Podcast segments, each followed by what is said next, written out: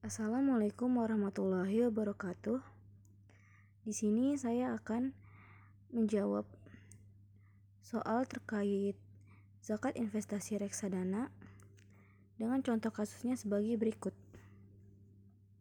Dodi memiliki jumlah total investasi di reksadana sejumlah 250 juta. Bagaimana perhitungan zakat investasi tersebut? Eh, sebelum masuk ke perhitungan di atas, ada baiknya kita perlu mengetahui dahulu pengertian dari reksadana itu sendiri. Reksadana adalah wadah untuk menghimpun dana dari masyarakat, pemodal, atau investor, khususnya pemodal yang tidak memiliki banyak waktu dan keahlian untuk menghitung risiko investasi mereka. Bisa dibilang, instrumen investasi ini cocok untuk investor pemula karena dirancang sebagai sarana untuk menghimpun dana dari masyarakat yang memiliki modal meskipun sedikit dan keinginan untuk berinvestasi.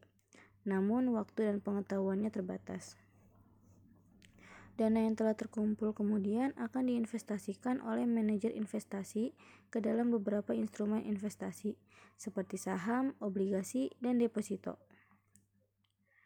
Dan sebagai calon investor, tak perlu khawatir karena reksadana diatur dalam Undang-Undang Pasar Modal Nomor 8 Tahun 1995, Pasal 1 Ayat 27, serta terdaftar dan diawasi oleh Otoritas Jasa Keuangan atau OJK. Begitu pula dengan manajer investasi yang mengelola dana Anda secara profesional. Mereka juga terdaftar dan diawasi oleh OJK. Sebagaimana dalam standar syariah AAOIV, reksadana termasuk ke dalam investasi.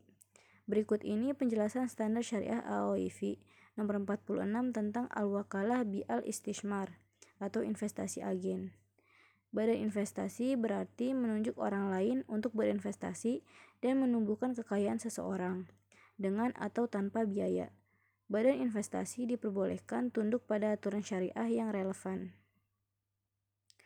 Setelah kita ketahui terkait gambaran reksadana secara umum, maka kita langsung saja ke perhitungan zakat investasi reksadana oleh Dodi yang memiliki total investasi sebesar 250 juta rupiah. Nisab dari zakat investasi yaitu senilai 653 kg beras. Kemudian, untuk menghitung zakatnya terbagi menjadi dua. Yang pertama untuk penghasilan bruto tarifnya 5% dan untuk neto tarifnya 10%. Yang pertama, neto. Jika hasil investasi sebesar 250 juta rupiah sudah dikurangi dengan tanggungan biaya yang harus dikeluarkan oleh Dodi, maka perhitungan maka perhitungannya adalah 250 juta dikali dikalikan 10% sama dengan 25 juta rupiah yang wajib dizakatkan oleh Dodi. Yang kedua, bruto. Jika hasil investasi 250 juta rupiah bersifat murni atau tidak perlu dikurangi dengan tanggungan biaya tertentu oleh Dodi, maka perhitungannya sebagai berikut.